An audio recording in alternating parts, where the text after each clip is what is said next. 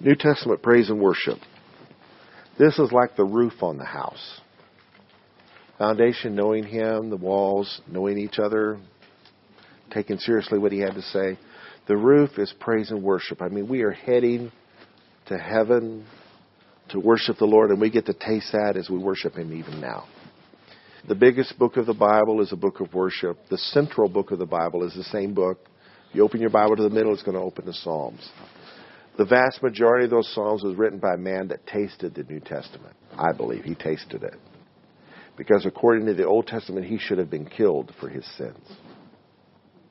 The law of Moses should have been stoned for adultery and murder. But God forgave him. He had consequences for his sin. But God, in His mercy, said, You know, through you, my son's going to come.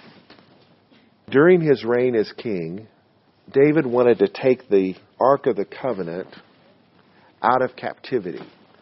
What happened was when Israel was born, they were born in slavery in Egypt. And God raised up a man named Moses to deliver them from Egypt. You ever watch the Ten Commandments? There's that story. It's an amazing story. And during the course of their journeying from slavery to the promised land, God instituted tabernacle worship, gave him dimensions for building these pieces of furniture. There's an altar for offering sacrifices for their sin. There's a big bowl or laver of water for washing while they ministered we could go into how the furniture was laid out in the shape of a cross and a lot of things about it. It's an amazing study. The key piece of furniture there was what was called the Ark of the Covenant. Anybody seen the Raiders of the Lost Ark? Yeah. All right, that's about this Ark of the Covenant. It supposedly had great powers, or God resided in it. And it was a box overlaid in gold with handles on it to carry because they couldn't touch the box. It was so powerful they'd die. On top of the box was a lid made of gold, and two angels carved out of gold, beaten gold, looking down on the lid. Inside the lid was a copy of the Ten Commandments, a pot of manna, God fed them manna, and Aaron's rod that was symbolic of authority that had budded almonds. They were inside that box. And the angels are looking down on the lid, which is called the mercy seat. And the priests once a year would offer up special sacrifices and take blood and put it on the mercy seat. And God would see the blood and accept the sacrifice as being a substitutionary payment for the sins of the people for another year. Before David became king, Israel thought this box has special powers. We're going to take it to battle and win victory. And God allowed the box to be captured. Their enemies held it. But whoever kept the box had great problems. Like one time they put it in a temple with an idol, and the next morning they woke up, the idol was broken in pieces laying down on the ground. People that kept the box would get tumors, they get hemorrhoids, and other embarrassing things. So they didn't want this box. So to make a long story short, God used David to get the box back, to get the Ark of the Covenant back he didn't take it back to the tabernacle. He wanted to build a temple, which would be a, a building instead of a tent. Tabernacle is a tent. But this temple would be a replica or an enlargement of what the tent was. And David's son did it, but David wasn't allowed to do it. But God did allow him to take it to Jerusalem and set up a tent, just a tent, over it, and organize praise and worship 24 7 without all the rituals of the Old Testament. It, I believe, was a picture of the New Testament. That 24 7 we can have communion with God. We don't have to go through a priest. We don't have to go through all that religion. We can know God for ourselves. So during the reign of David, there was this chapter of called the Tabernacle of David. You could preach about praise and worship from the Psalm and still be very New Testament about it. But I thought, let's see what the New Testament by itself has to say about praise and worship. And I was surprised by what I found. Number one, God's glorious love for us should be our primary reason for praise and worship. Meeting a woman at the well, Jesus in John 4 told her the Father was seeking true worshipers who'd worship Him in spirit and in truth. God's love, His grace, is our primary reason for praise and worship. So we'll never run out of reasons to praise Him because He just loves us. Oh, how He loves us. That song, such a simple song, although the verses aren't simple. Love like a hurricane, I am a tree. And the unforeseen kiss, you know, the original words to that were sloppy wet kiss, and that just messed with people's minds. Number two, New Testament believers are instructed to sing with grace to the Lord. What is grace? It's God's undeserved favor. We aren't worthy to praise Him, but He's made us worthy. So we praise Him for His grace, and we praise Him by His grace. Does that make sense?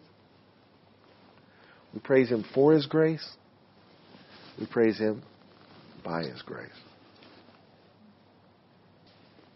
Number three, giving thanks always for all things should accompany our singing.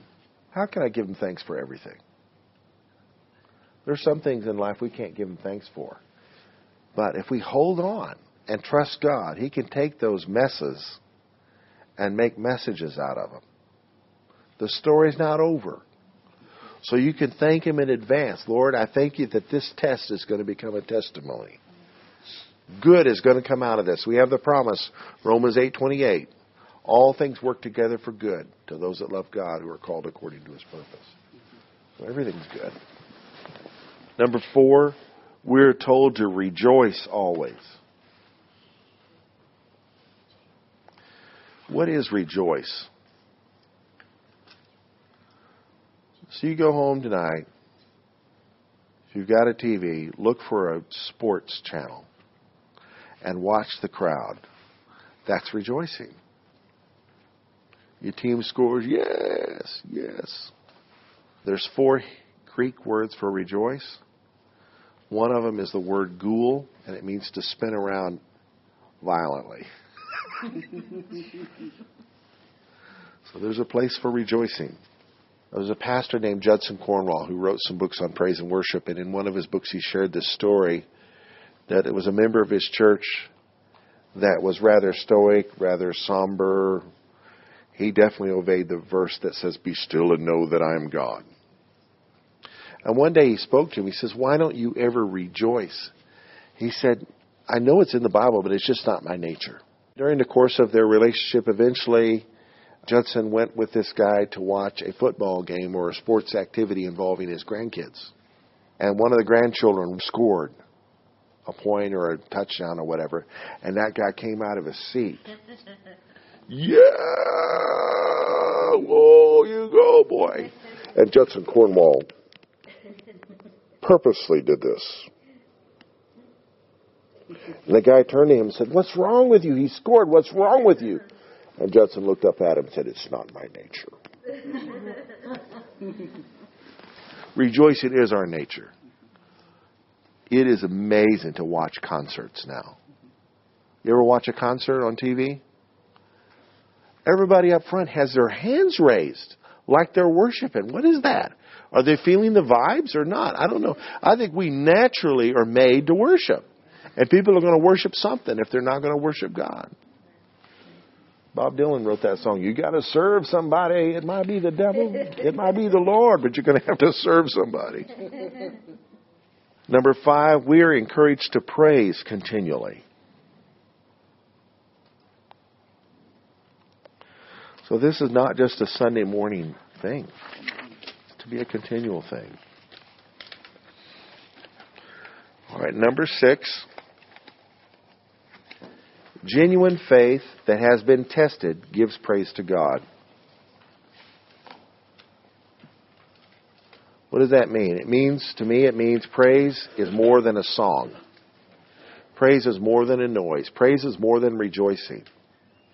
The fact you're continuing to trust God when you're going through hell, that is giving God glory. He can say, Look at my son. Look at my daughter. They are trusting me. Wow, that's so honoring.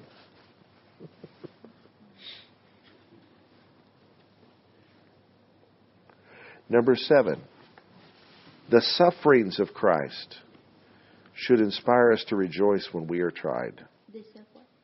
Peter wrote in 1 Peter 4:12, "Beloved, do not think it strange concerning the fiery trial which is to try you as though some strange thing happened to you, but rejoice to the extent that you partake of Christ's sufferings, that when his glory is revealed, you may also be glad with exceeding joy."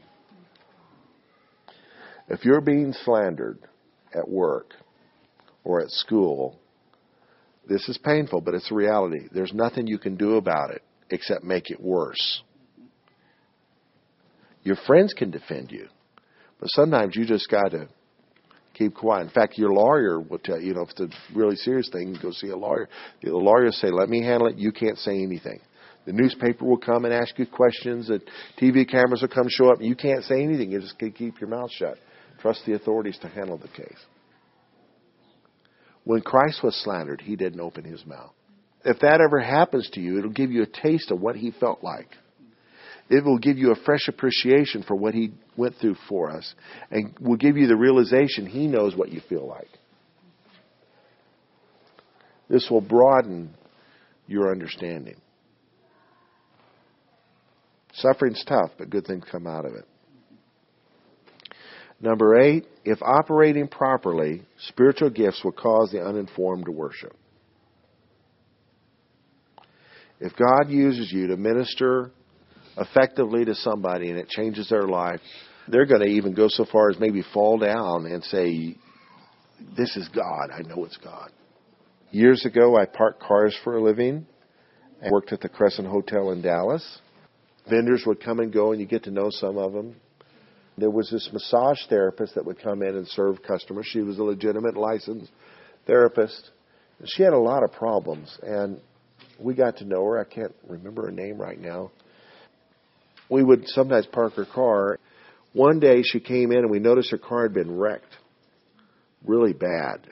It was a convertible. The top wouldn't go all the way down, and the steering wheel was wobbly, and like there were bugs living in the car now. It was really tough. She's going through a tough time over the course of getting to know her while I worked there, I invited her to church one Sunday. We went to Shady Grove at the time.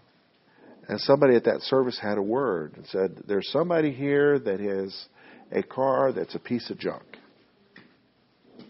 And went on to describe how terrible this car was. Oh, just on and on. Went on a little bit too long about it. The elders were like, What in the world is this prophecy? But even though your car is like this, God wants you to know He loves you, He cares for you, and He's glad you're here. She turned to me and said, Is that for me? I said, Yes. Later on the service, somebody else had a word for somebody's wrist to be healed.